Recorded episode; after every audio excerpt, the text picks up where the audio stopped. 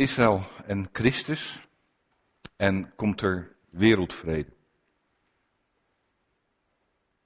Als ik met eh, mijn collega's op mijn werk daarover eh, praat, dan zouden ze heel graag wereldvrede willen hebben.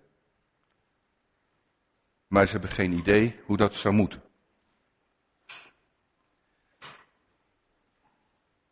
Toen ik uh, aan het nadenken was over dit onderwerp, toen kwam er een uh, kinderliedje bij me boven. Over iets wat uh, jaren geleden ik regelmatig hoorde. En wat nog steeds actueel blijkt te, zijn. Als alle kinderen op aarde hand in hand tezamen gaan, krijgt het leven veel meer waarde, breekt eindelijk de vrede aan. Misschien kent u dat liedje, ik weet het niet. Het is uh, niet de manier, denk ik, om vrede te krijgen, maar daar gaan we het vanavond over hebben. Um, misschien een paar praktische afspraken. Um, als ik niet te verstaan ben, steek even uw hand op. Dan, uh, dan doen we daar, proberen we daar wat aan te doen. Ik kan geen garanties geven. Als u vragen hebt over uh, iets wat op dat moment onduidelijk is, vraag het dan. Want uh, het is heel vervelend om uh, dat ik aan het praten ben en dat u aan het nadenken bent van wat bedoelt hij nou eigenlijk en waar heeft hij nou over. Dus vraag dat even.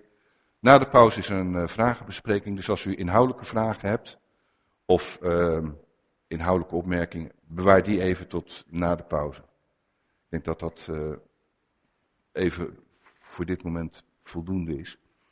Um, nou wordt het spannend. Um, dit is waar we het vanavond met elkaar over zullen, na, over zullen, over zullen nadenken. Um, ik hoop dat u een Bijbel bij u hebt. Um, als u aantekeningen wilt maken, deze presentatie die komt ergens wel beschikbaar, dus u hoeft niet de sheets over te schrijven, doe dat vooral niet. Maar als u uh, opmerkingen of aanmerkingen erbij op, op wil schrijven of voor de vragen straks, dan is dat misschien wel handig.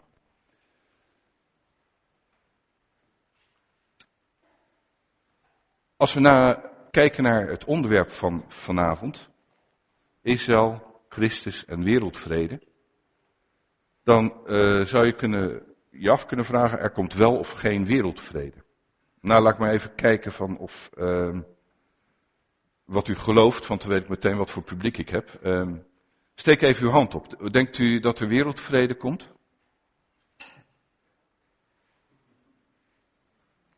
Dat is uh, redelijk beperkt. U hoeft u zich niet te schamen gewoon uh, voor, voor het antwoord. Um, er zijn er dus, als ik het goed begrijp, nee, laat ik het anders vragen. Ik heb net gevraagd van wie denkt dat er wereldvrede komt. Wie denkt dat er geen wereldvrede komt? Nou, dat is dan, uh, dat is dan duidelijk. Misschien had ik het gewoon anders moeten vragen aan het begin. Dat, ja. maar wat is vrede? En daar gaan we het over hebben straks. Want wat is vrede? Wat bedoel je met vrede? Uh, en als je het hebt over wereldvrede, is dat met of uh, zonder Israël? Nou, als we kijken om ons heen, dan is Israël op dit moment de grootste bedreiging voor wereldvrede, als je er naar kijkt. Is er wereldvrede mogelijk zonder Israël? Of moet er dan iets gebeuren met Israël? En als we het hebben over Christus, kan er wereldvrede zijn met Christus of zonder Christus? Nou, aan het antwoord van de eerste ronde uh, ga ik niet proberen om daar nog een antwoord bij te krijgen. Ik denk dat de meeste van u wel gelooft van dat wereldvrede alleen maar mogelijk is met Christus. Maar wat betekent dat dan? Wie of wat is Christus? En daar gaan we vanavond heel veel over nadenken. We gaan uh, redelijk wat bijbelteksten lezen. En uh, misschien te veel en dan word ik wel beperkt in het, uh, door de uh, techniek. Iemand die gewoon zegt van dat gaan we niet doen.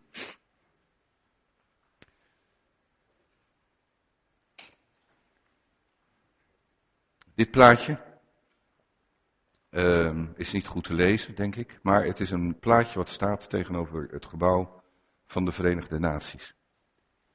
En op dit plakkaat, en het is uh, slecht te lezen, staat een tekst uit Jesaja 2.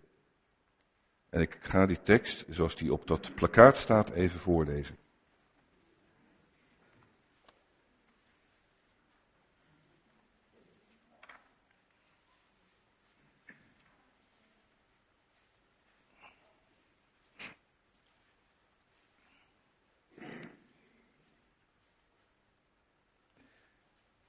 Jezaja 2, vers 4 en dan het tweede gedeelte van vers 4.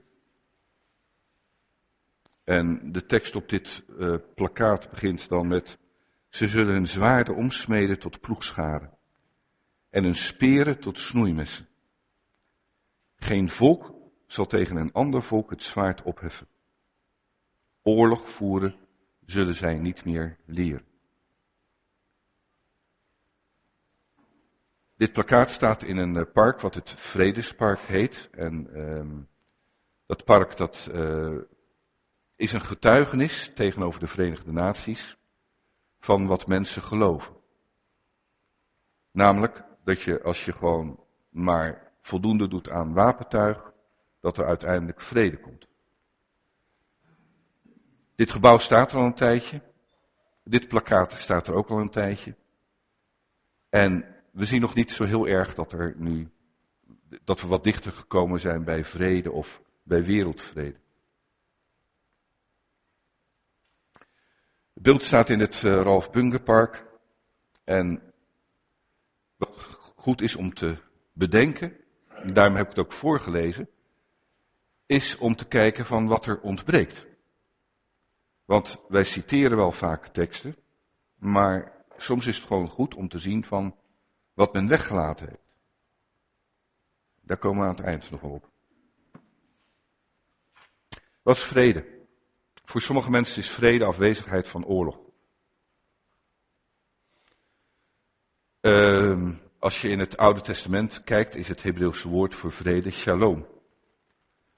En shalom, dat betekent in het Hebreeuws veiligheid. En je kan je dan afvragen van, wat is dan het gevaar? Maar shalom in het Hebreeuws heeft ook een andere betekenis. Namelijk, het is het resultaat van verzoening. En dat element wordt vaak weggelaten. En als we het over vrede hebben, dan is het noodzakelijk dat er eerst verzoening komt. En het Hebreeuwse woord heeft die beide betekenissen. Namelijk verzoening. En dat zien we bijvoorbeeld in, het, in de offers die gebracht worden. Maar het heeft ook de betekenis van veiligheid en welvaart.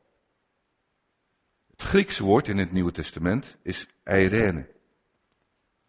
Irene in het Nederlands. Dat is gewoon het Nederlandse eh, woord. Dus als je iemand kent die Irene heet, dan heet zij vrede. En dat Griekse woord betekent verbondenheid. Dat je bij elkaar hoort en dat je met elkaar verbonden bent. En dat dat op de een of andere manier tot stand gebracht is, als dat niet het geval is. Als je ruzie hebt, dan heb je geen vrede, maar dan ervaar je ook niet die verbondenheid.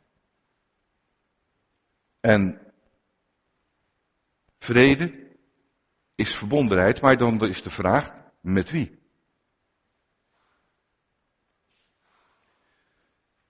Als je kijkt in de Bijbel over teksten met Israël en Christus, dan is het onderwerp voor deze avond vrij makkelijk, want er staan maar zes teksten in het, de Bijbel die over Israël en Christus gaan. Dat heeft mij verbaasd toen ik er naar zocht. En we gaan die zes teksten langs. We gaan kijken van wat er staat. We beginnen in 2 Samuel 23 vers 1. De enige tekst in het Oude Testament die gaat over de gezalfde, de Messias. In het Oude Testament. Dit zijn de laatste woorden van David. David, de zoon van Isaïe, spreekt. De man die hoog is opgericht, spreekt. De gezalfde door de God van Jacob. En lieflijk in psalmen van Israël.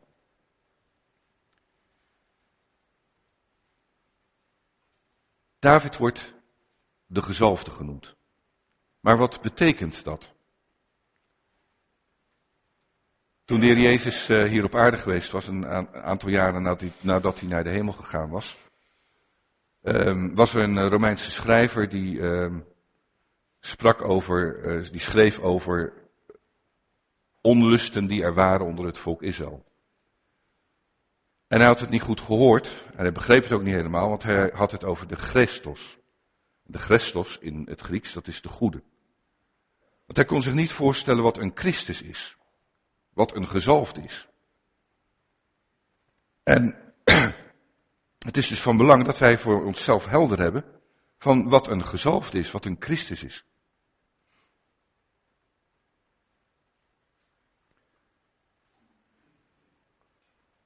Nou, ons Nederlandse woord, Christus komt van het Griekse woord Christos, wat gezalfde betekent. En dat woord komt weer van het Hebreeuwse woord Mashiach, wat ook gezalfde betekent. En wij kennen dat als Messias. Dat is een woord wat in het Nieuwe Testament voorkomt op twee plaatsen in Johannes, waarover de Messias gesproken wordt. En zo is dat woord Messias bij ons terechtgekomen. Niet het Hebreeuwse woord, maar de Griekse vorm van dat woord is zo bij ons terechtgekomen. Um,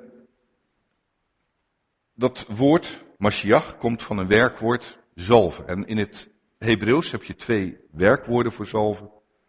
Het een is gewoon als je met de dagelijkse verzorging bezig bent.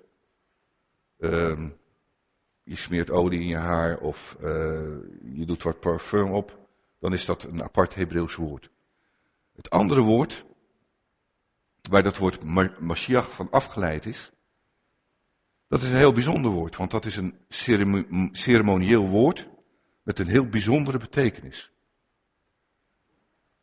en je mag dat, die vorm van zalven niet zomaar gebruiken. En in het Grieks um, is daar die, datzelfde onderscheid tussen het officiële woord, de officiële betekenis, grio, en een paar andere woorden die met zalven te maken hebben, bijvoorbeeld als de barmhartige Samaritaan iemand zalft, olie giet in iemands wond, dan wordt daar een ander woord gebruikt.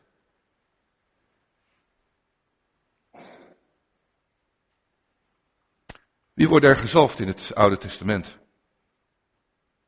Om te beginnen, de priesters en de tabernakel.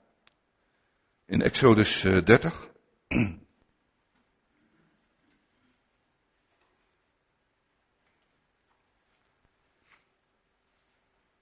Exodus 30, vers 22. Daar staat.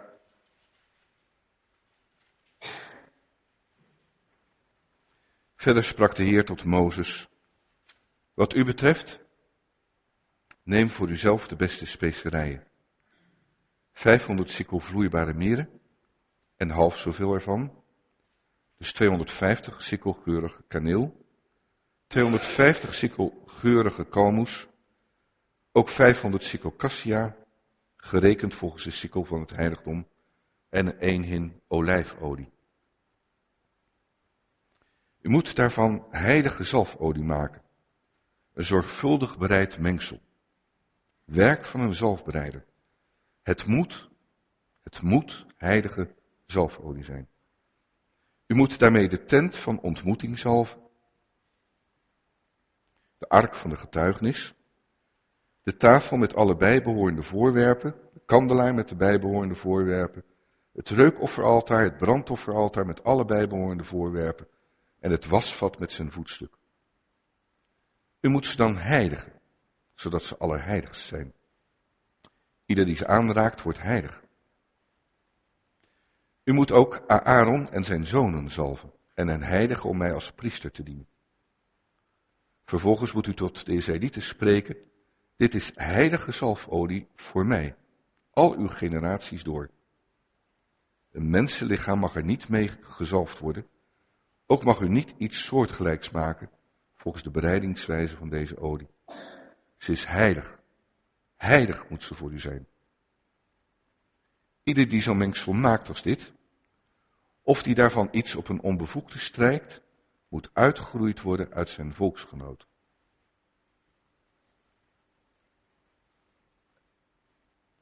Als we dit gedeelte lezen, dan is het helder en duidelijk dat, dat salven een heel bijzondere bezigheid is. Dat begint al met het maken van die zalfolie. En wat we hier zien, dat is dat alles bij de tabernakel en de priesters, dat die allemaal gezalfd moeten zijn. Ik, ik heb er net gezegd van Irene is verbondenheid. En wat je met zalven laat zien, dat is de verbondenheid tussen alles wat bij het heiligdom hoort. En ook van alle mensen die bij dat heiligdom horen. Ze zijn heilig omdat ze gezalfd zijn. En ze zijn apart gezet voor de Heere God om dienst te doen in, dat, in die tent en later in de tempel. Dus één gezalfde, één vorm van zalving, is van priesters. Met alles wat bij dat heiligdom behoort. En je ziet daar die vrede al een beetje terugkomen. Want er is onderscheid tussen datgene wat in Israël plaatsvindt en datgene wat er in de tabernakel gebeurt en alle voorwerpen die zo gezalfd zijn. En als we later lezen, ook in uh, het Oude Testament, dan zien we dat er ook bloedstorting bij te pas komt. Ook die verzoening speelt daar een rol mee. Al die voorwerpen, die horen bij elkaar. De tweede categorie gezalfden die we vinden in het uh, Oude Testament, dat zijn vorsten. En ik lees voor uit 1 Samuel 16.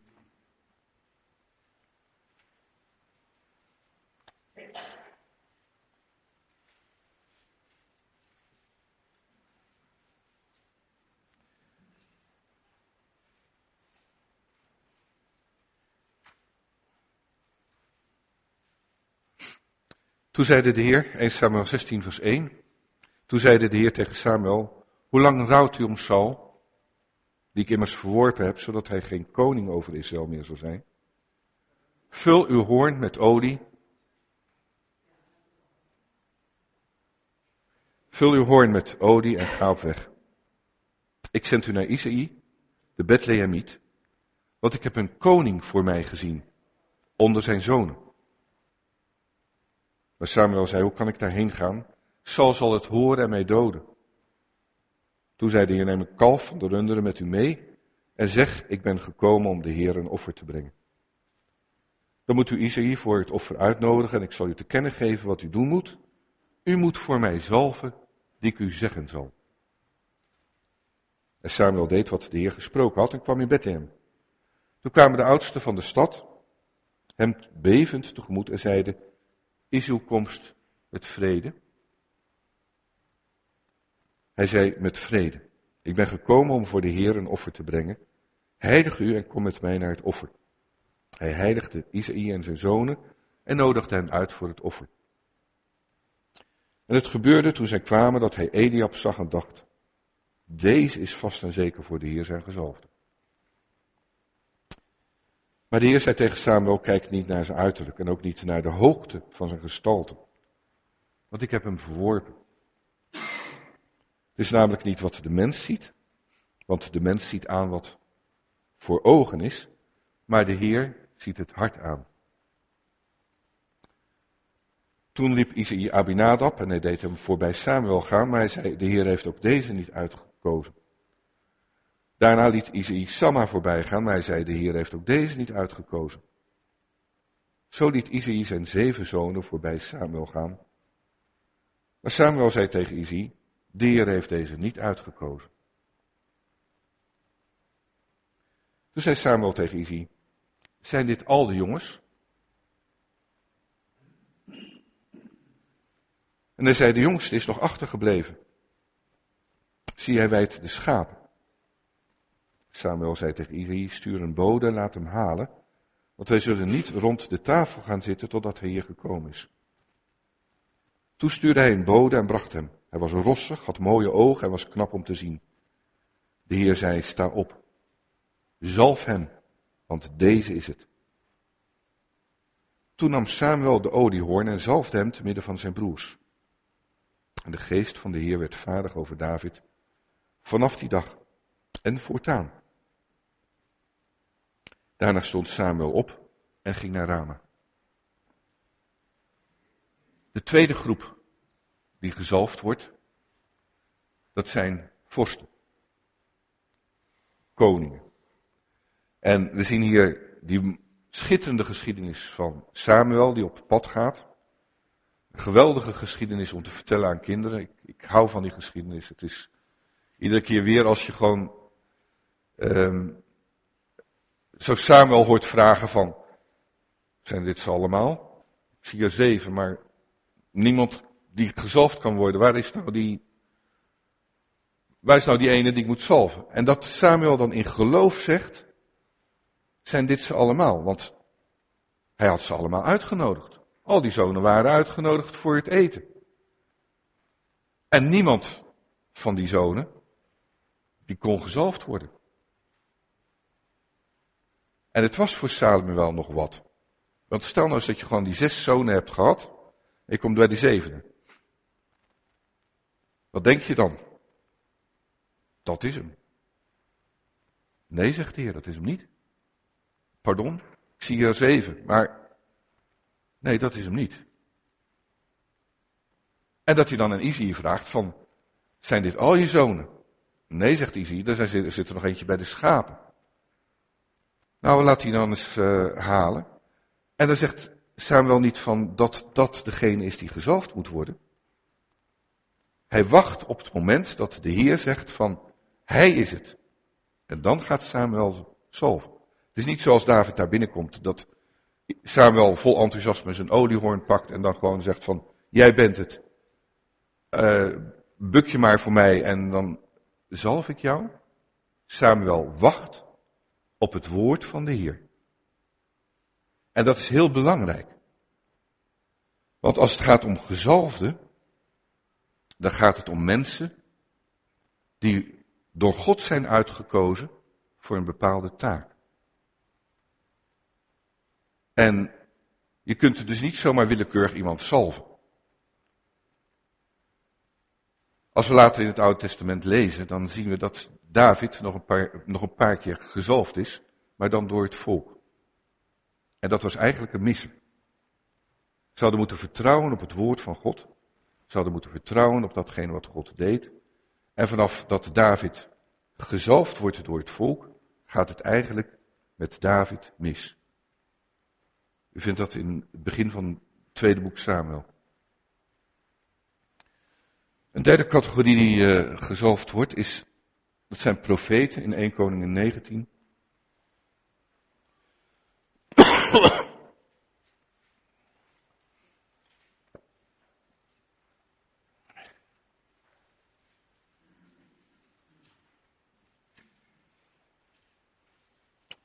Eén Koningin 19 vers 16. Daar zegt uh, de Heer tegen Elia. En u, u moet Jehu, de zoon van Nimsi, zalven tot koning over Israël. En Elisa, de zoon van Safat uit Abel Mehola, moet u tot profeet zalven in uw plaats. De derde categorie die gezalfd wordt, dat zijn profeten. En dat gebeurt niet altijd.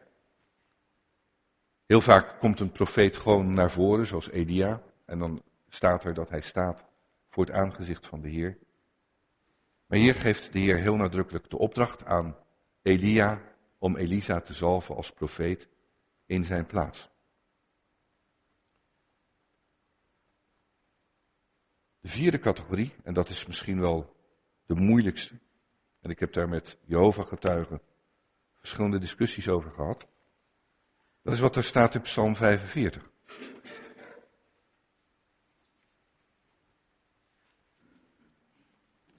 Psalm 45, vers 7.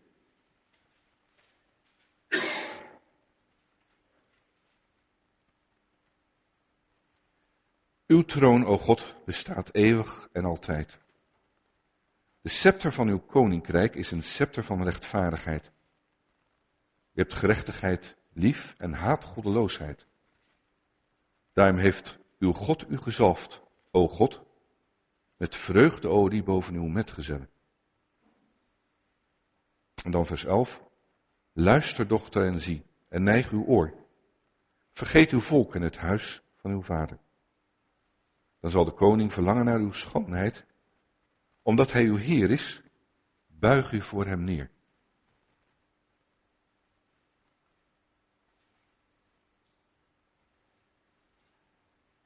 In vers 8 staat dat God God zalft. En dat klinkt vreemd. Want we weten uit Gods woord ook dat er maar één God is. Toch wordt er hier gezegd dat God God zalft. En we weten dat degene die gezalfd wordt, dat dat de Christus is. En we zullen zien dat dat de Heer Jezus is. In Hebreeën 1 wordt dit gedeelte aangehaald om te laten zien dat de Zoon God is.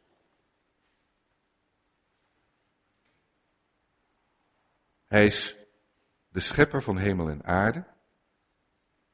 Hij is Jehovah, Yahweh. De uitspraak is een beetje lastig, dus je kunt daarin kiezen.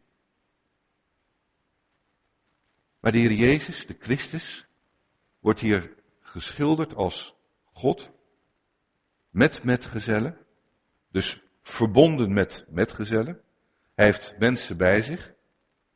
En dat niet alleen, hij wordt ook geschilderd als iemand die een vrouw heeft. En Psalm 45 is wat dat betreft een hele bijzondere, geeft een heel bijzonder inkijkje in wie de Heer Jezus is. Namelijk dat hij God zelf is, te prijzen tot in eeuwigheid. Dat hij gezellen heeft, mensen die bij hem horen, mensen die hem lief hebben, mensen die met hem optrekken. En hij heeft ook een vrouw. Waarvan gezegd wordt, vergeet het huis van je vader en ga met hem mee.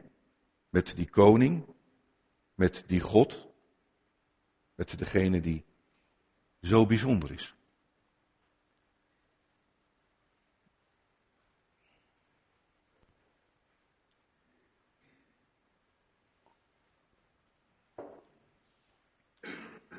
We zien hier in uh, deze vier aspecten van een gezalfde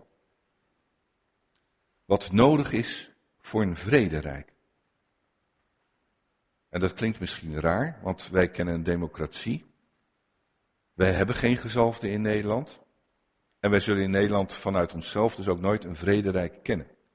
Want wat heb je nodig voor een vrederijk? Nou, je hebt vier dingen nodig voor een vrederijk. Je hebt nodig een huis van God met priesters. Nou, dat hebben we hier in Nederland niet. We hebben geen tempel. En we zijn als gelovigen wel priesters, maar in een hele andere zin dan zoals in het Oude Testament. Wat je ook nodig hebt, is een vorst, een koning. Een voorbeeld. En dan een vorst op de troon van David. Niet uit het huis van Oranje, maar uit het huis van David. We hebben nodig profeten. En profeten om vrede te verkondigen. Of om het woord van God door te geven. Of om iemand te zalven.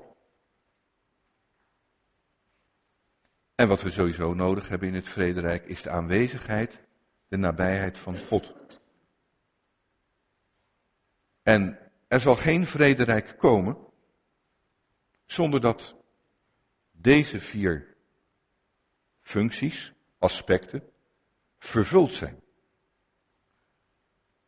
Er is geen vrederijk mogelijk, nogmaals, zonder dat er priesters zijn, zonder dat er een koning is, zonder dat er profeten zijn, zonder dat God aanwezig is. En daarom is hoop op wereldvrede zonder deze vier een onmogelijke zaak. Dit is wat God heeft ingesteld. Hij heeft vier vormen van gezalfden gegeven. En die vier gezalfden die zijn nodig om het vrederijk te krijgen. Als we even kijken in het Oude Testament. Tot de tijd van Jozua was er wel een land, maar er was geen koning. Richter zegt het. Er was geen koning in Israël. Ergo, geen vrederijk. Ze waren wel in het land, Israël was in het land, maar vrederijk was onmogelijk. Het was, het was er niet. De tijd van de richteren, er was geen koning in Israël. Iedereen, ieder deed wat goed was in zijn eigen ogen. Nou kan je u garanderen dat dan vrede ver weg is. Want als iedereen goed doet wat in zijn eigen ogen goed is, dan gaat het dus gewoon vreselijk mis. Als we kijken naar de gezalfde vorsten, naar Saul en David, dan is daar het probleem van dat de tempel er niet was en dat de tabernakel verspreid was over Israël. Het brandofferaltaar stond in Gibeon. De ark van het verbond stond, in Kirjat Jearim. En wat er met de tabernakel zelf gebeurd was, daar schrijft de Bijbel verder niet over. Er stond wel een tent in Gibeon bij het brandofferaltaar, maar het was verspreid over Israël. Het stond niet bij elkaar. En dat op zich was al een teken dat er geen vrede was. Want datgene wat bij elkaar hoorde, wat gezalfd was, waarvan de Heere God zei van dat is verbonden met elkaar, dat stond verspreid over Israël. Dat was gewoon her en der gewoon neergezet. En als we dan kijken naar de tijd van Salomo, dan zou ik bijna zeggen van Salomo, dat, dat moet wel heel dicht bij dat vrederijk zijn. Salomo, zijn naam is vrede. En de priester in de tijd van Salomo heette Zadok, gerechtigheid. Vrede en gerechtigheid. Wat zou je nog meer willen hebben? En Salomo en zijn koninkrijk met de tempel. Het was het dichtst wat je kon bereiken tot het vrederijk. Het was maar een klein stapje ervan af. Maar als we het boek Prediker lezen, dan zien we waar Salomo tegenaan liep. Wat hij ook aan goede dingen deed, hij liep er tegenaan dat er een dood was, dat mensen dood gingen en dat ze zouden sterven. En die vijand, daar kon Salomo helemaal niets aan doen. Die vijand, die was er en die zorgde ervoor dat Salomo geen vrede had. Lees het boek Prediker en je ziet eigenlijk iemand die eigenlijk helemaal niet gelukkig is. Met al zijn rijkdom, met alle vrede die hij in zijn koninkrijk heeft gehad, is Salomo eigenlijk diep ongelukkig.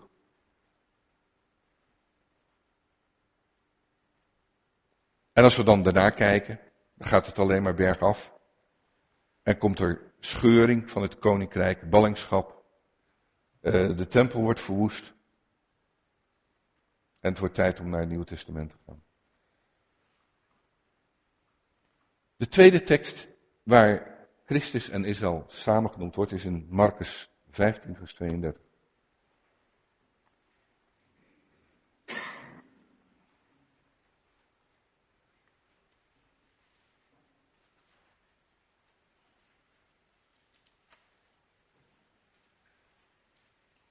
En voor het verband lees ik vers 31.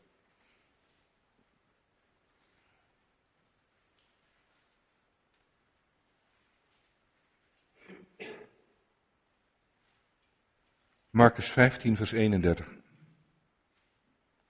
En evenzo spotten ook de overpriesters samen met de schriftgeleerden onder elkaar en zeiden, anderen heeft hij verlost, zichzelf kan hij niet verlossen.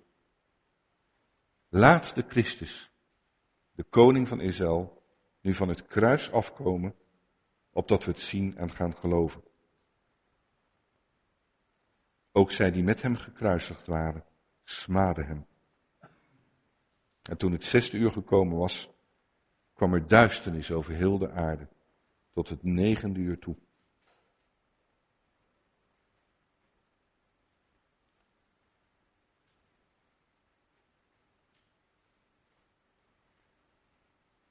De enige tekst in de Evangelie waar Christus en Israël samen genoemd wordt, is op het kruis van Golgotha. Hij wordt daar genoemd de koning van Israël, de Christus, en hij hangt daar aan het kruis.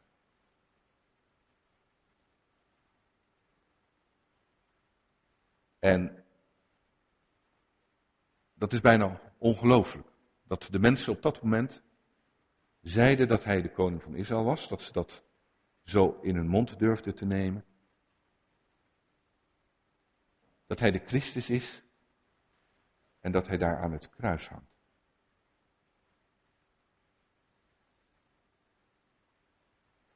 En als we kijken in de evangelie,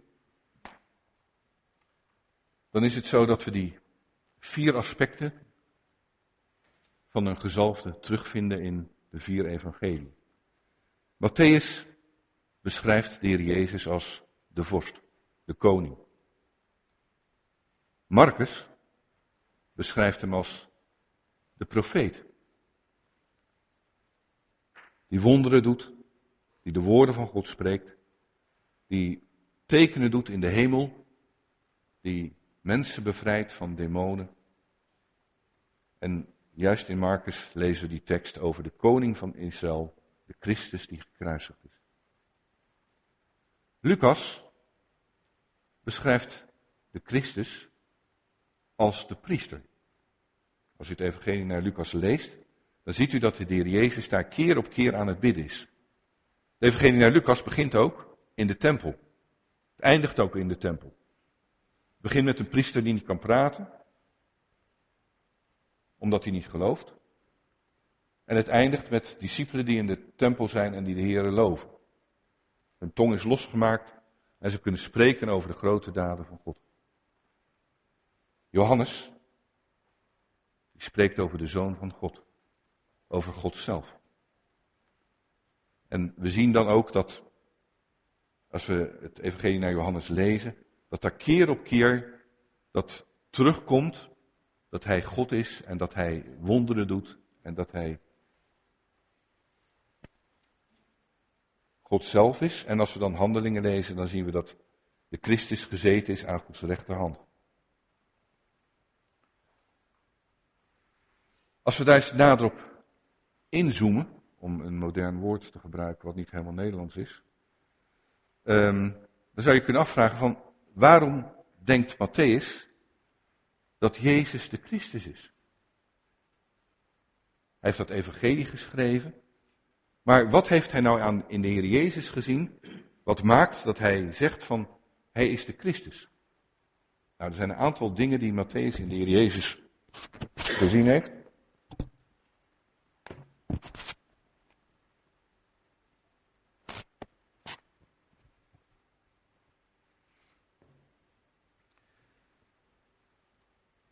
Matthäus begint met het geslachtsregister van Jezus Christus. De zoon van David, de zoon van Abraham. En in dat geslachtsregister, daar zien we al iets van wat Matthäus gelooft. Matthäus die kijkt terug in het Oude Testament en hij haalt uit het Oude Testament bewijzen dat de Jezus de Christus is. En dat doet hij keer op keer. De evangelie naar Matthäus heeft ook een bijzondere opbouw. Het bestaat uit vijf grote toespraken.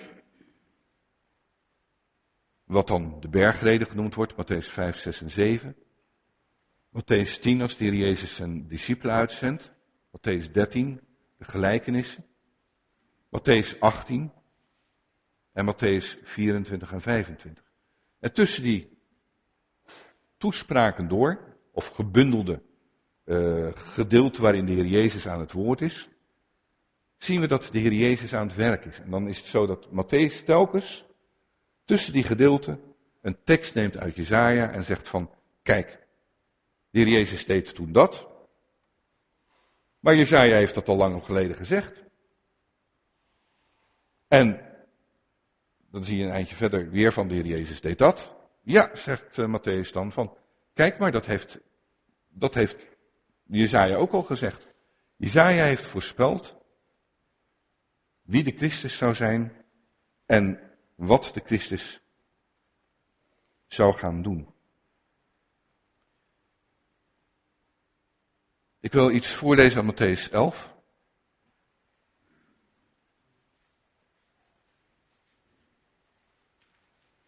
Jij houdt de tijd in de gaten. Matthäus 11. En dat is ook een bijzonder ontroerend gedeelte. Matthäus 11 vers 1. En het gebeurde toen Jezus geëindigd had zijn twaalf discipelen opdracht te geven. Dat hij vandaar vertrok om onderwijs te geven en te prediken in hun steden. Matthäus 11 vers 1.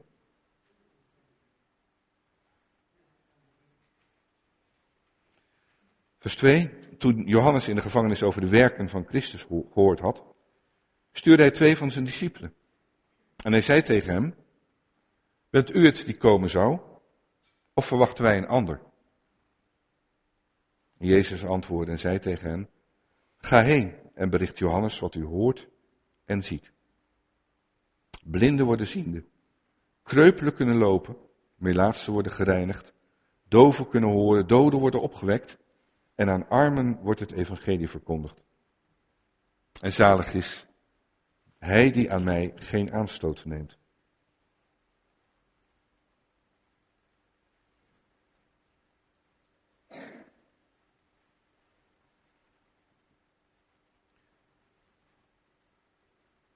Wat we hier zien, is dat Matthäus zegt van kijk naar de werken van de Heer Jezus. Toen hij hier op aarde was. En de werken die hij hier voorhoudt aan de discipelen van Johannes. Dat zijn de werken die beschreven staan in Matthäus 8 en Matthäus 9. Als u gewoon daar een bijbelstudie over doet, dan ziet u dat de dingen die hier genoemd wordt, dat dat dezelfde dingen zijn die Matthäus eigenlijk al eerder beschreven heeft en dat daar een hele nadrukkelijke opbouw zit in het evangelie naar Matthäus om duidelijk te maken dat de Heer Jezus de Christus is.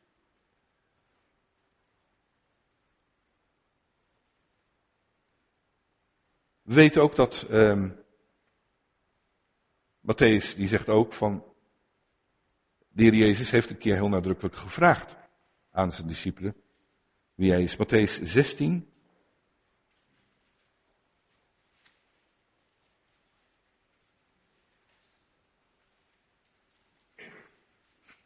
Matthäus 16, vers 13.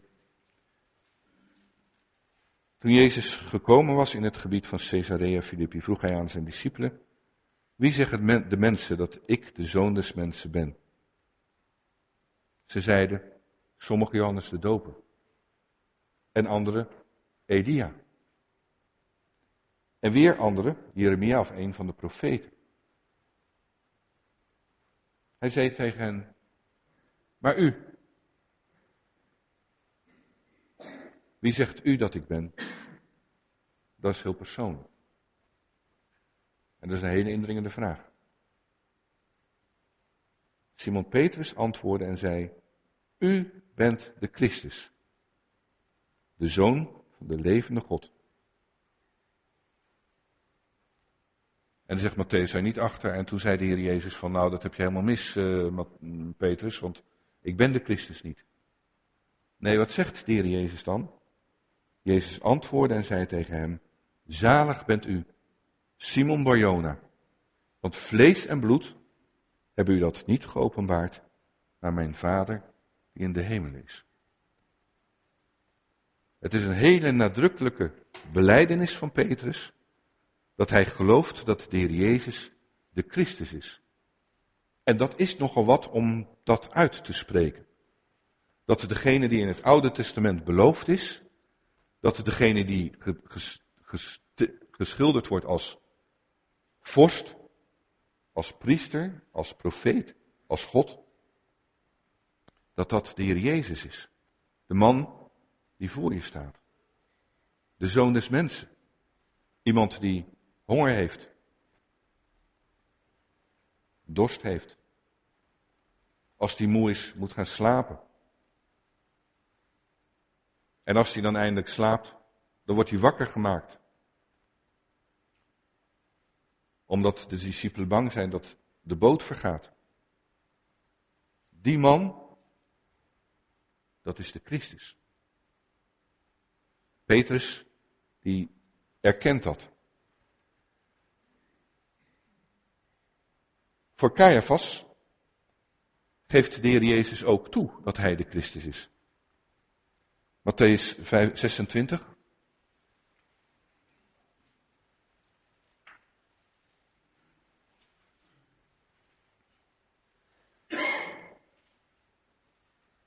Caiaphas die zegt, Matthäus 26 vers 63. Maar Jezus zweeg. En de hoge priester antwoordde hem, ik bezweer u bij de levende God, dat u ons zegt of u de Christus bent, de Zoon van God. Jezus zei tegen hem, u hebt het gezegd. Wat betekent in gewoon Nederlands, ja, ik ben de Christus. Maar ik zeg u, van nu aan zult u de Zoon des Mensen zien zitten aan de rechterhand van de kracht van God en zien komen op de wolken van de hemel. Toen scheurde de hoge priester zijn kleren en zei, hij heeft God gelasterd. Waarom hebben wij nog getuigen nodig? Zie, nu hebt u zijn godslastering gehoord. Wat denkt u? En ze antwoordden en zeiden, hij is schuldig en verdient de dood. In die rechtszaak, voor het Sanhedrin, is het zo dat de hoge priester bezweert dat de Heer Jezus de waarheid spreekt. En hij doet dat. En de hoge priester die vraagt van, bent u de Christus, de Zoon van de levende God? Merkt u die combinatie tussen Christus en God? Dat is iets wat de hoge priester daar op dat moment zegt. En dat is heel bijzonder. Want de Heer Jezus heeft zich steeds genoemd de Zoon des Mens. Maar de hoge priester die vraagt onder Ede dat de Heer Jezus verklaart of hij is de Christus, de Zoon van de levende God. En de Heer Jezus zegt, ja ik ben het. En om die reden hebben ze hem naar het kruis verwezen. Dat was het getuigenis omdat hij de Christus is, dat ze hem gekruisigd hebben, dat ze hem dood wilden hebben.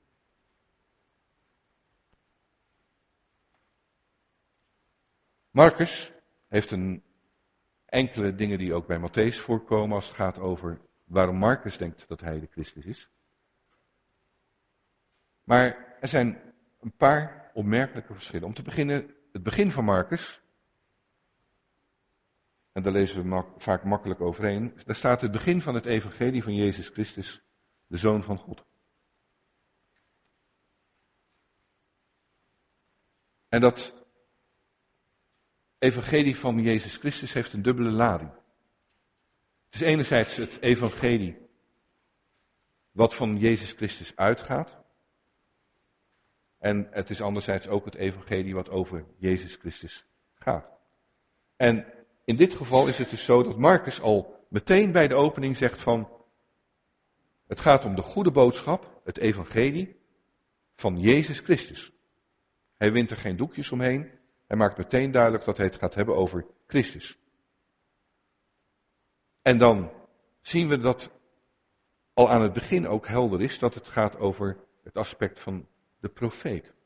Dat het gaat over de boodschap die gebracht wordt. Het evangelie, de goede boodschap goede boodschap dat Christus gekomen is voor zijn volk en dat hij gekomen is om vrede te brengen.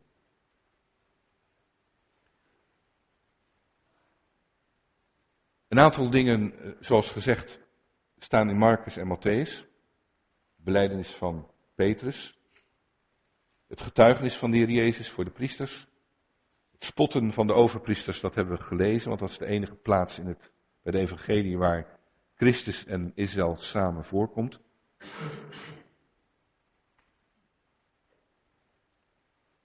Bij Lucas zien we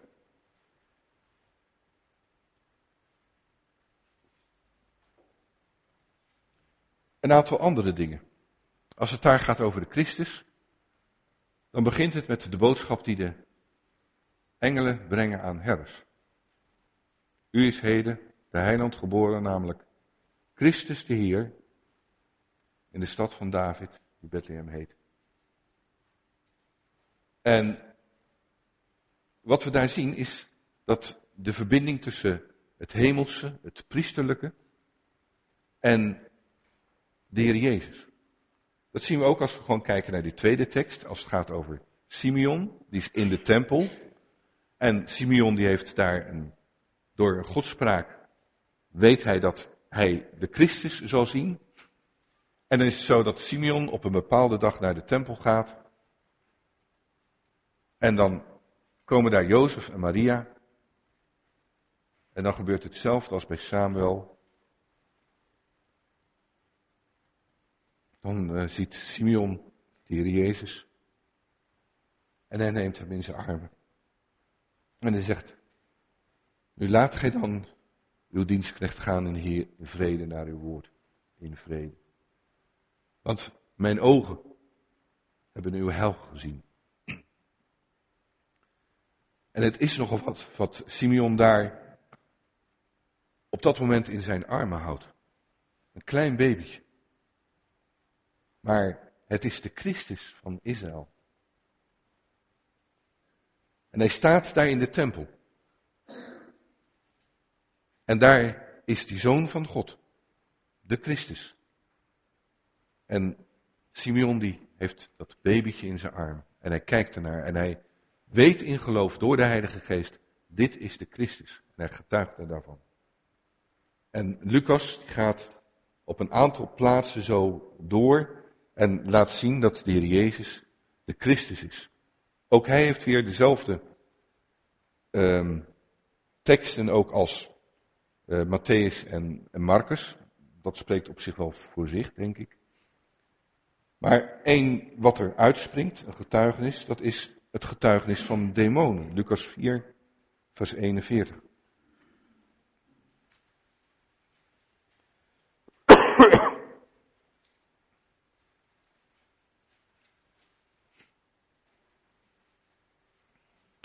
Ook ging er van velen demonen uit die schreeuwden en zeiden, U bent de Christus, de Zoon van God.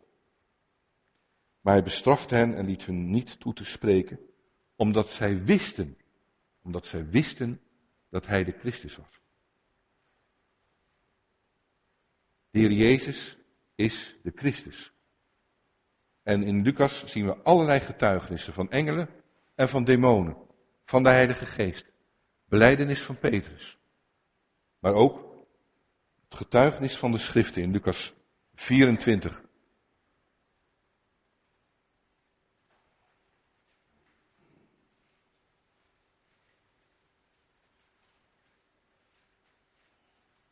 Lucas 24, vers 46. En hij zei tegen hen, zo staat er geschreven, en zo moest de Christus lijden en uit de doden opstaan op de derde dag. En in zijn naam moet onder alle volken bekering en vergeving van zonde gepredikt worden, te beginnen bij Jeruzalem. Ook de schriften getuigen ervan dat de Heer Jezus de Christus is. En zijn lijden en sterven op het kruis is daar de ultieme bevestiging van. Iets wat de rabbijnen in de tijd van de Heer Jezus eigenlijk helemaal niet begrepen. Dat de Christus moest lijden, dat hij moest sterven. Jesaja 53 spreekt daarvan. Maar men begreep het niet. Want de Christus zou toch altijd blijven? Hij zou toch niet sterven? Hij zou toch gewoon vrede brengen en hij zou toch gewoon tot in eeuwigheid er zijn? Hoe moest de Christus dan sterven? De Heer Jezus zegt tegen zijn discipelen, zo staat het geschreven in de schrift. De Christus moest lijden. Hij moest sterven. En hij moest opstaan uit de dood.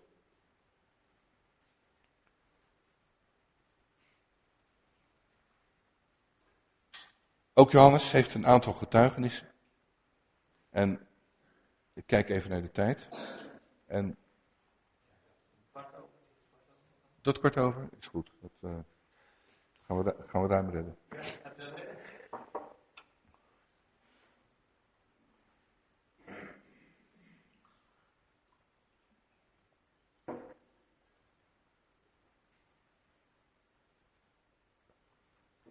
Johannes 4, vers 21.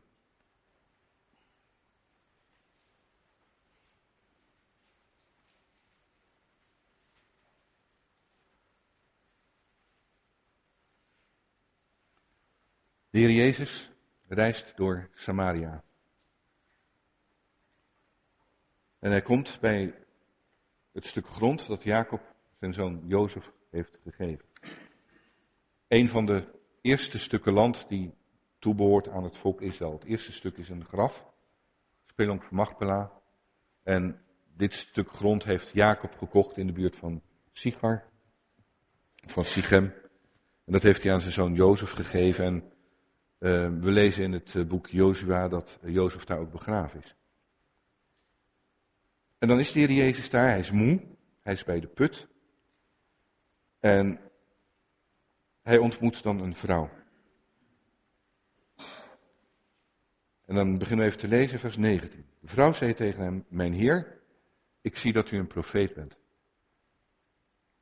Onze vader heeft op deze berg aangebeden.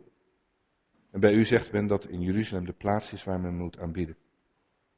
Jezus zei tegen haar vrouw, geloof mij, de tijd komt dat u niet op deze berg en ook niet in Jeruzalem de Vader zult aanbidden.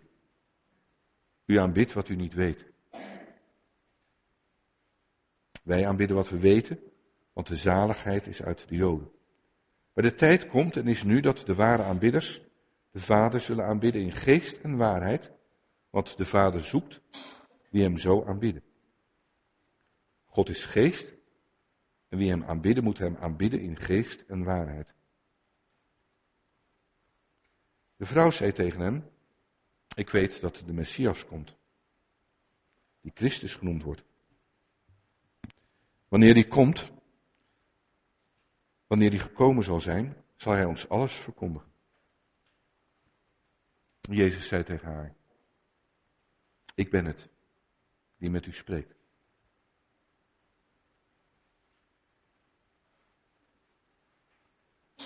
Het is een heel bijzondere ontmoeting. Daar in dat land van Samaria. De Heer Jezus die daar praat met een vrouw. En die vrouw die krijgt steeds meer geestelijk inzicht naarmate ze langer met de Heer Jezus praat. Een les voor ons. Als we meer van de Heer Jezus willen zien, dan zullen we naar hem moeten luisteren en in zijn nabijheid moeten zijn en met hem moeten bespreken. Die vrouw onderkent dat hij een profeet is. Dat is één aspect van de gezalfde, de Messias. En dan spreken ze over aanbidding en ze spreken over de Vader. En de Heer Jezus legt dan uit hoe die aanbidding gaat. Niet op de berg Gerizim, waar de Samaritanen aanbidden. Niet in Jeruzalem. Want er is een tijd dat er niet meer in Jeruzalem aanbeden wordt. Op dat moment staat er nog een tempel in Jeruzalem. Maar de ware aanbidders zullen de Vader aanbidden in geest en waarheid. En die vrouw zegt dan tegen hem, ik weet dat de Messias komt. En ze gebruikt dan dat Hebreeuws-Aramese woord. En voor de Grieken onder ons wordt dat dan vertaald met die Christus genoemd wordt. Wanneer die gekomen zal zijn, zal hij ons alles verkondigen. En dan zegt de Heer Jezus, ik ben het. Hij zegt dat niet zo heel vaak openlijk, maar tegen deze vrouw, op deze plaats, zegt hij heel openlijk, ik ben de Christus. Ik die met u spreek, ik ben het.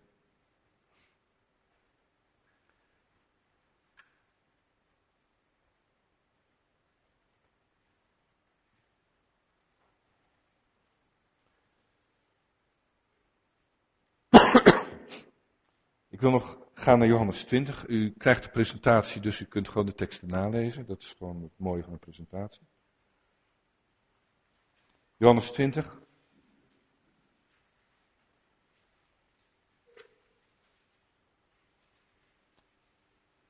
Vers 31.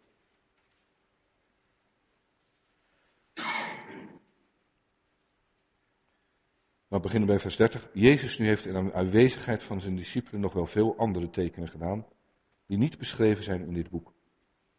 Maar deze zijn beschreven, opdat u gelooft dat Jezus de Christus is, de Zoon van God.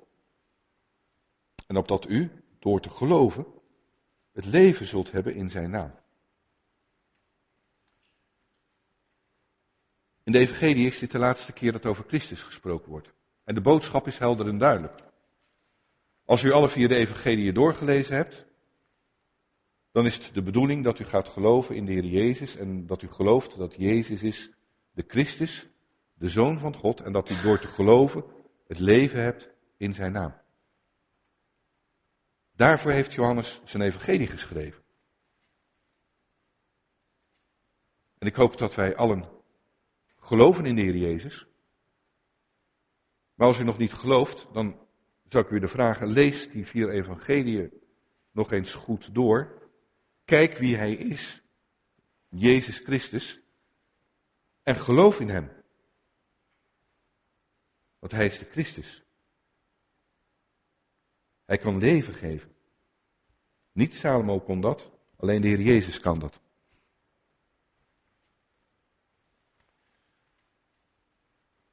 We hebben nu uh, drie teksten gehad. Um, nee, twee teksten. We gaan nu wat sneller. Dat had ik al een beetje voorzien namelijk. In handelingen um, komen drie teksten voor met Christus en Israël. En ik lees ze voor van scherm. Handelingen 2 vers 36. Laat dan heel het huis van Israël zeker weten dat God hem tot een Heer en Christus gemaakt heeft. Namelijk deze Jezus die u gekruisigd hebt. De tweede plaats in handelingen is handelingen 4 vers 10 tot 11.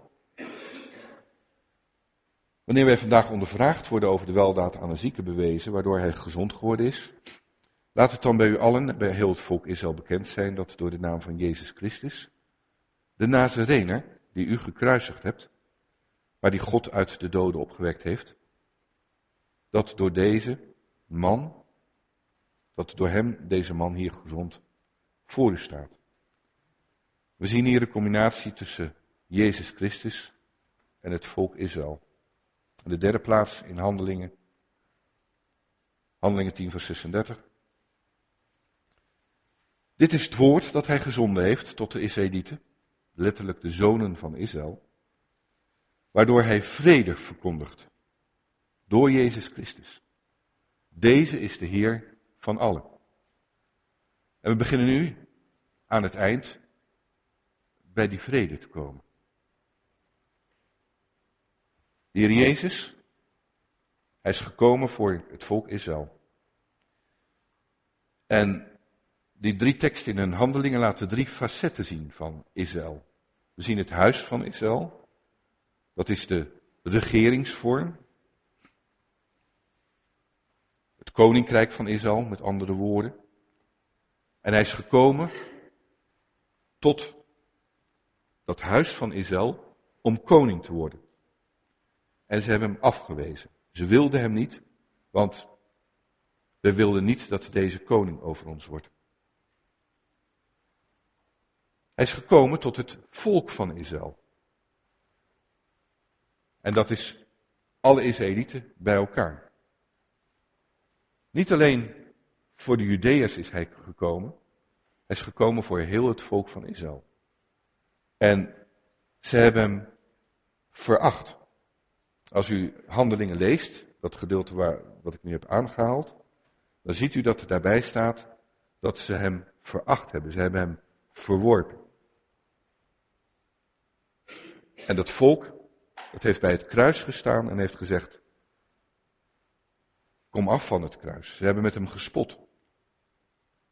Ze hebben hun Christus laten sterven.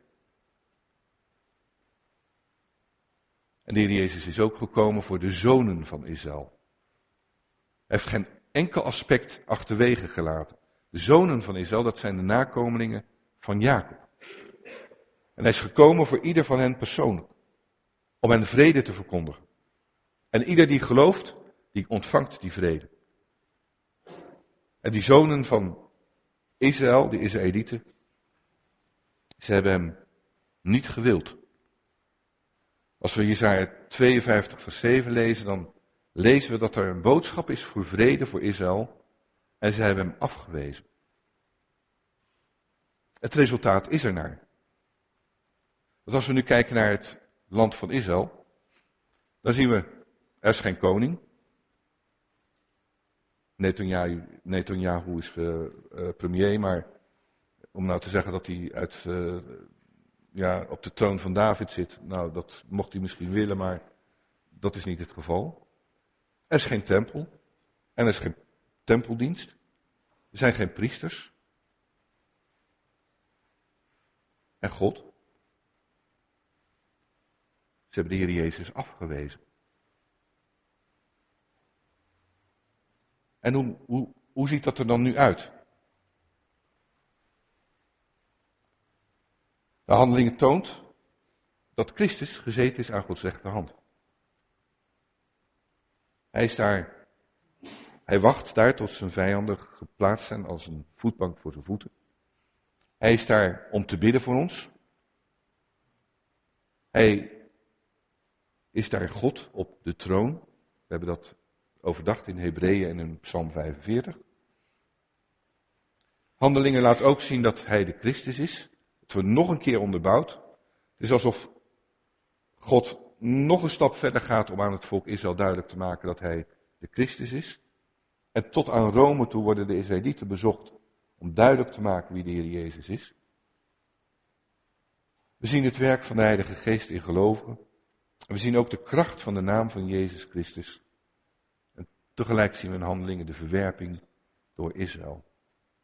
En daardoor is er op dit moment geen wereldvrede mogelijk. De laatste tekst, Efeze 2.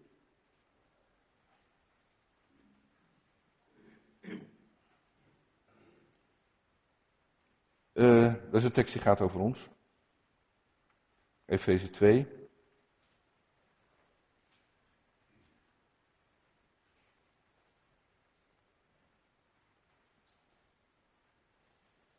Bedenk daarom, vers 11, bedenk daarom dat u die voorheen heidenen was in het vlees, en die onbesnedenen genoemd werd door hen die genoemd worden besnijdenis in het vlees, met de hand gebeurt, dat u in die tijd zonder Christus was. Vervreemd van het burgerschap van Israël. En vreemdelingen wat betreft de verbonden van de belofte. U had geen hoop en was zonder God in de wereld. Maar nu,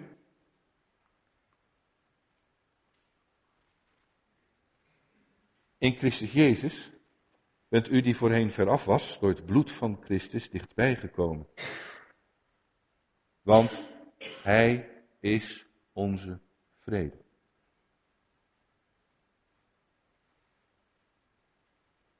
Dit gaat over mensen die geloven in de Heer Jezus. En die mensen die geloven in de Heer Jezus, die hebben vrede. Want ze kennen Christus, waren eertijds zonder Christus. Maar mensen die geloven in de Heer Jezus, die hebben nu al die vrede waar mensen naar snakken en waar mensen naar verlangen. En als we het dan heel persoonlijk maken, dan is het zo dat Christus voor ons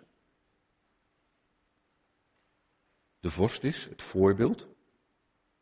Hij is degene die voor ons bidt. Hij is degene die tot ons spreekt en ons onderwijst. En als we Psalm 45 lezen,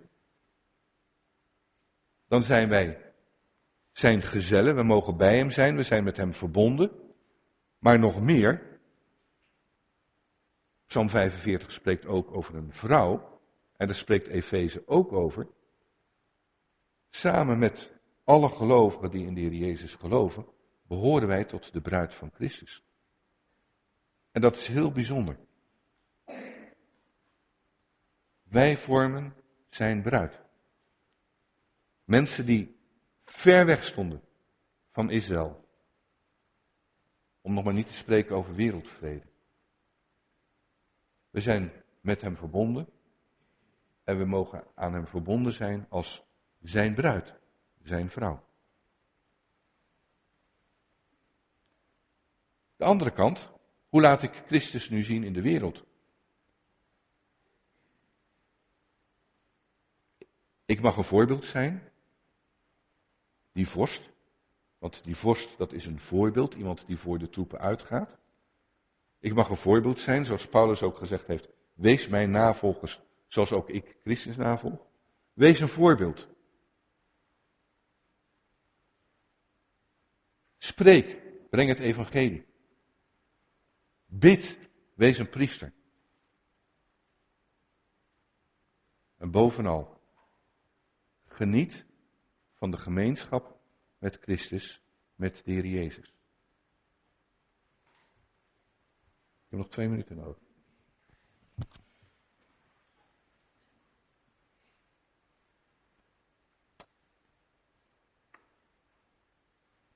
We gaan naar Jesaja 2. Terug naar het begin.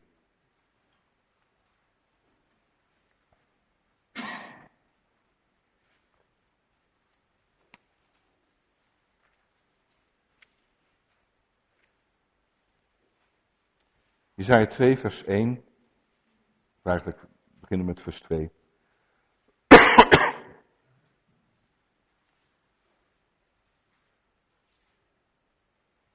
Het zal in het laatst der dagen geschieden dat de berg van het huis van de Heer vast zal staan als de hoogste van de bergen. En dat hij verheven zal worden boven de heuvels. En dat alle heidenvolken er naartoe zullen stromen. Vele volken zullen gaan en zeggen, Kom, laten we opgaan naar de berg van de Heer, naar het huis van de God van Jacob. Dan zal hij ons onderwijzen aangaande zijn wegen en zullen wij zijn paden bewandelen. Want uit Sion zal de wet uitgaan en het woord van de Heer uit Jeruzalem. Hij zal oordelen tussen de heidenvolken en veel volken vonnissen. En ze zullen een zwaarde omsmeden tot ploegscharen en een speren tot snoeimessen. Geen volk zal tegen een ander volk het zwaard opheffen. Oorlog voeren zullen zij niet meer leren. Huis van Jacob, kom, laten wij wandelen in het licht van de Heer. We zien uh, in deze verse die vier aspecten terugkomen van de gezalfde. Er is een huis van de Heer en dat is nodig om een vrederijk te hebben. En er zit iemand op de troon en dat is nodig om een vrederijk te hebben. En het woord gaat uit uit Sion. Dat is nodig om het vrederijk te hebben. En God is aanwezig in Sion. En dat is nodig om het vrederijk te hebben. En als we weer teruggaan naar helemaal aan het begin, bij de Verenigde Naties, dan slaan ze de helft over. Ze hebben geen Christus. En wij kennen Christus als onze Heer. We kennen hem als Jezus die voor ons gekruisigd is en opgestaan, die eenmaal zal terugkomen om te beginnen om zijn gemeente te halen. En daarna zal hij terugkomen om op de troon in Jeruzalem te zitten. En daar zal hij koning zijn over dat vrederijk wat zal komen. Want er komt wereldvrede in, met Israël en met Christus.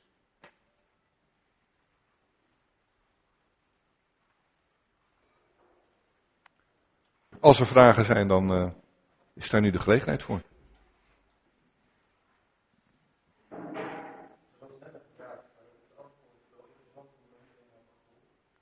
Ja, uh, de vraag is, was van, um, als je kijkt naar die eh, vier uh, aspecten van um, priesterschap en koningschap, profeten en van God. Uh, dat kunnen we wel verbinden aan Christus, maar hoe kan je dat verbinden aan het vrederijk? He, van waarom, is dat, waarom zijn die vier nodig in het vrederijk? En het antwoord wat ik gegeven heb is van, je hebt een huis van God nodig in dat vrederijk. Als een plaats waar God aanwezig is en waar priesters hem dienen en uh, waar zijn heerlijkheid getoond wordt, waar plaats van aanbidding, een plaats van waar mensen zich neerbuigen. Je kunt denken aan de tempel van Ezekiel, die in Ezekiel beschreven staat. Niet aan de voorkant van Ezekiel, maar aan de achterkant van Ezekiel. Um, je hebt in zo'n vrederijk heb je een koning nodig, een vorst, iemand die een voorbeeld is, iemand die voor het volk uitgaat en uh, die recht spreekt. En als je geen rechtspraak hebt, dan wordt dat vrederijk dus gewoon helemaal niets op zich. Je hebt ook iemand nodig die het woord van God spreekt, die als een soort ambassadeur namens God het woord brengt aan het volk en het volk eventueel terugvoert naar God en eventueel ook waarschuwt als ze de verkeerde kant op gaan. Maar vrede zonder God is geen echte vrede. Dus de aanwezigheid van God, het feit dat God daar is in het vrederijk, is een noodzakelijke voorwaarde voor het vrederijk. En dat heeft niet alleen te maken met dat uh, de Heer Jezus de Christus is, maar het heeft ook te maken met dat als je een staatsvorm zou willen uitzoeken die naar de wil van God is, dat die vier elementen aanwezig moeten zijn. Want zonder een tempel wordt een democratie niks en wordt een, wat voor kratieën ook, die worden helemaal niks en er komt geen vrede uit voort. Ik weet niet of dat duidelijk wordt. Uh, of de Heer Jezus gedurende het, uh, de hele periode van het duizendjarig vrederijk op de troon zal zitten. Um, hij zal zitten op de troon van zijn vader David. Dat is duidelijk en helder, ook uh, vanuit de profetie van Jezaja. Maar wat er dag in dag uit in het vrederijk gebeurt, daar durf ik geen uitspraak over te doen. Ik weet dat hij regeert. En hoe hij dat doet, dat weet ik niet. Want hij vertegenwoordigt al die vier aspecten samen. En um, ik zou bijna zeggen, we gaan het zien. Um, dat vinden we in het boek Genesis 28. Genesis 28. Daar staat in vers 16, laat ik daar maar even beginnen met lezen. Nee, vers 15. Genesis 28, vers 15. En zie, ik ben met u. Ik zal u beschermen overal waar u heen zult gaan. Ik zal u terugbrengen in dit land. Ik zal u niet verlaten totdat ik gedaan heb wat ik tot u gesproken heb. Toen Jacob uit zijn slaap ontwaakte, zei hij, de Heer is werkelijk op deze plaats en ik heb het niet geweten. Daarom was hij bevreesd. En zei hij, hoe ontzagwekkend is deze plaats? Dit is niets anders dan het huis van God en de poort van de hemel. Daarna stond Jacob s morgens vroeg op. Hij nam de steen waar hij zijn hoofdkussen van gemaakt had, zette die overeind als een gedenkteken en goot er olie op.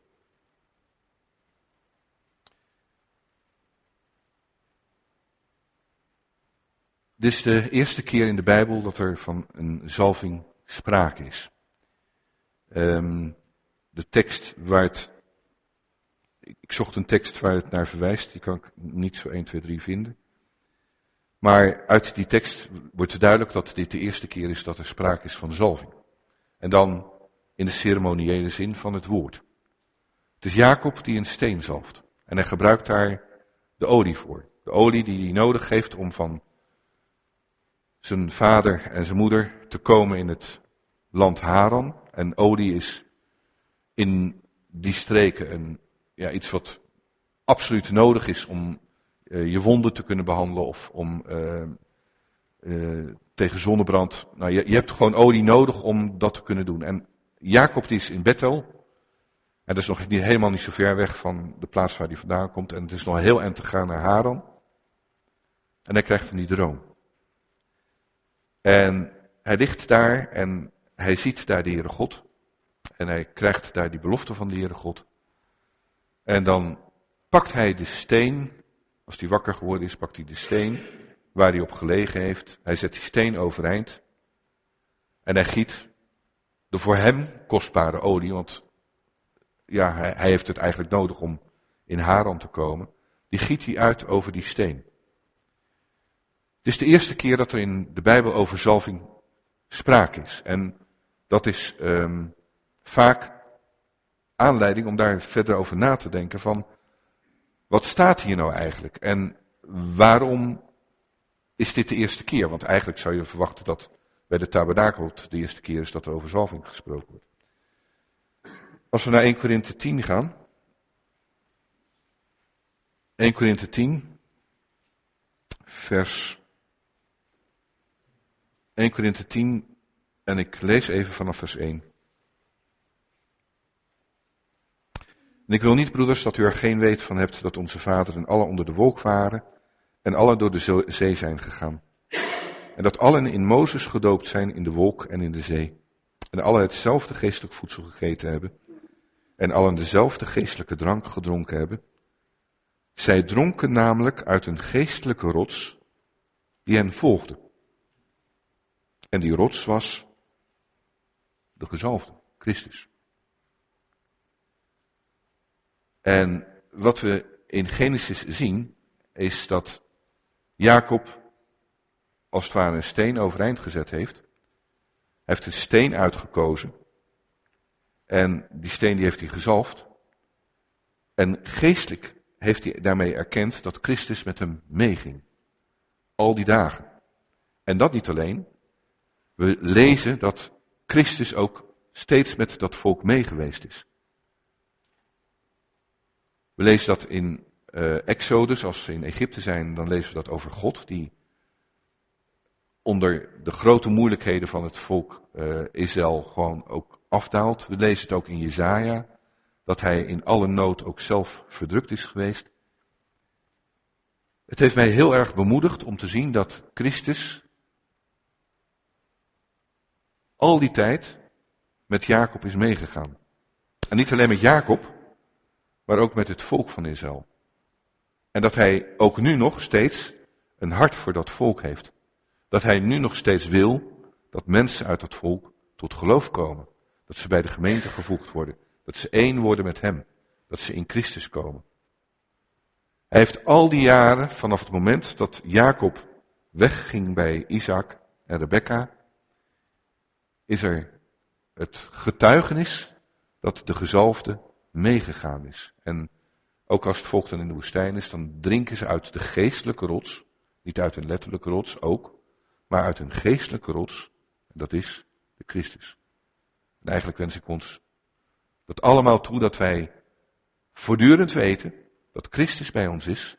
En dat wij voortdurend mogen drinken van Hem, uit die rots. Um, ja. Ik weet ook niet of ik het helemaal begrijp. De vraag is van in boek Openbaring, uh, lijkt het alsof er een uh, tempel is bij God in de hemel. En het beste is dat we daar gewoon wat teksten over lezen.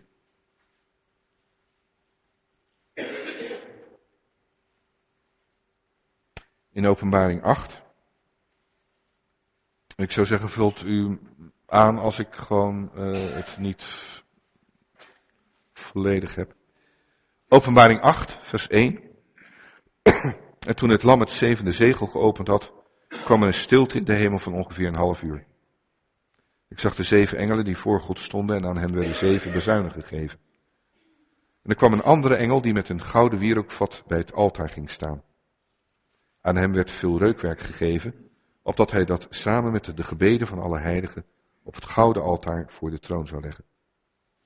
En de rook van het reukwerk steeg met de gebeden van de heiligen uit de hand van de engel op tot voor God.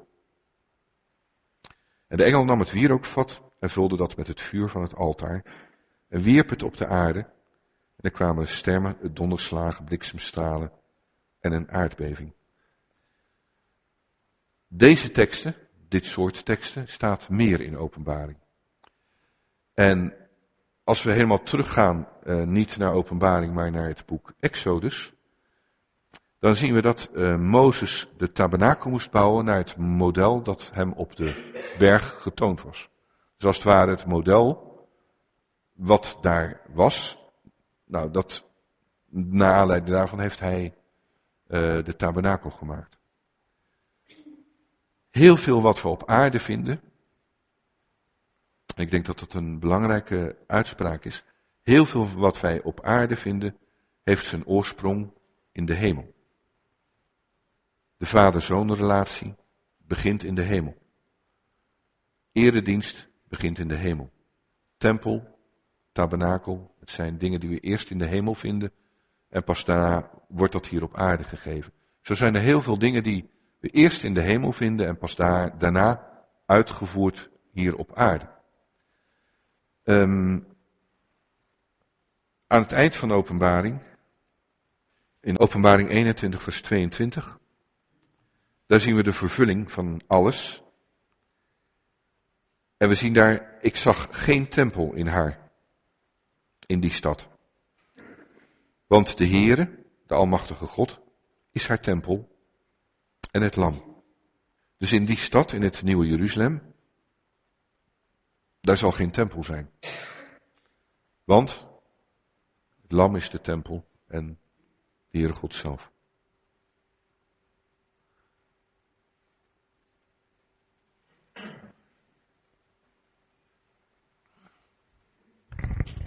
Ja, als er geen vragen meer zijn, dan uh, wil ik voorstellen dat we met elkaar nog een uh, lied zingen. En ik heb uh, een lied opgezocht, dat is lied 306. En misschien mogen we dat toch staande zingen. Het is het lied U zij de glorie.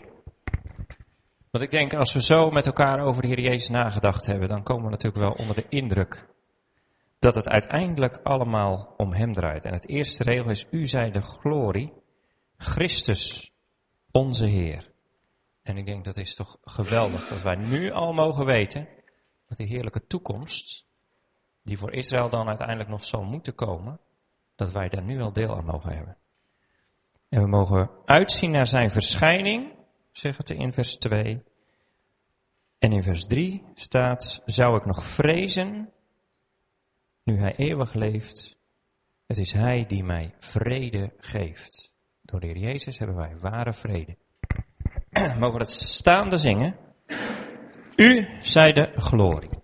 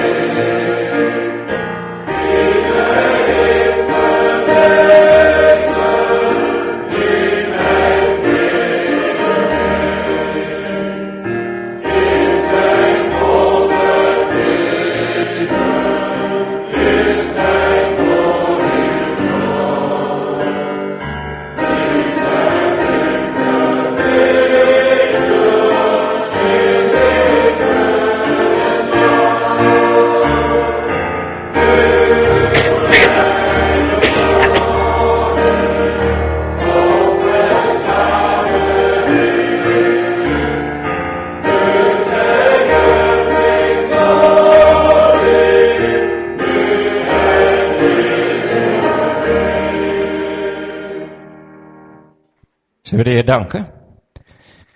Heer Jezus, u zij de glorie, opgestane Heer.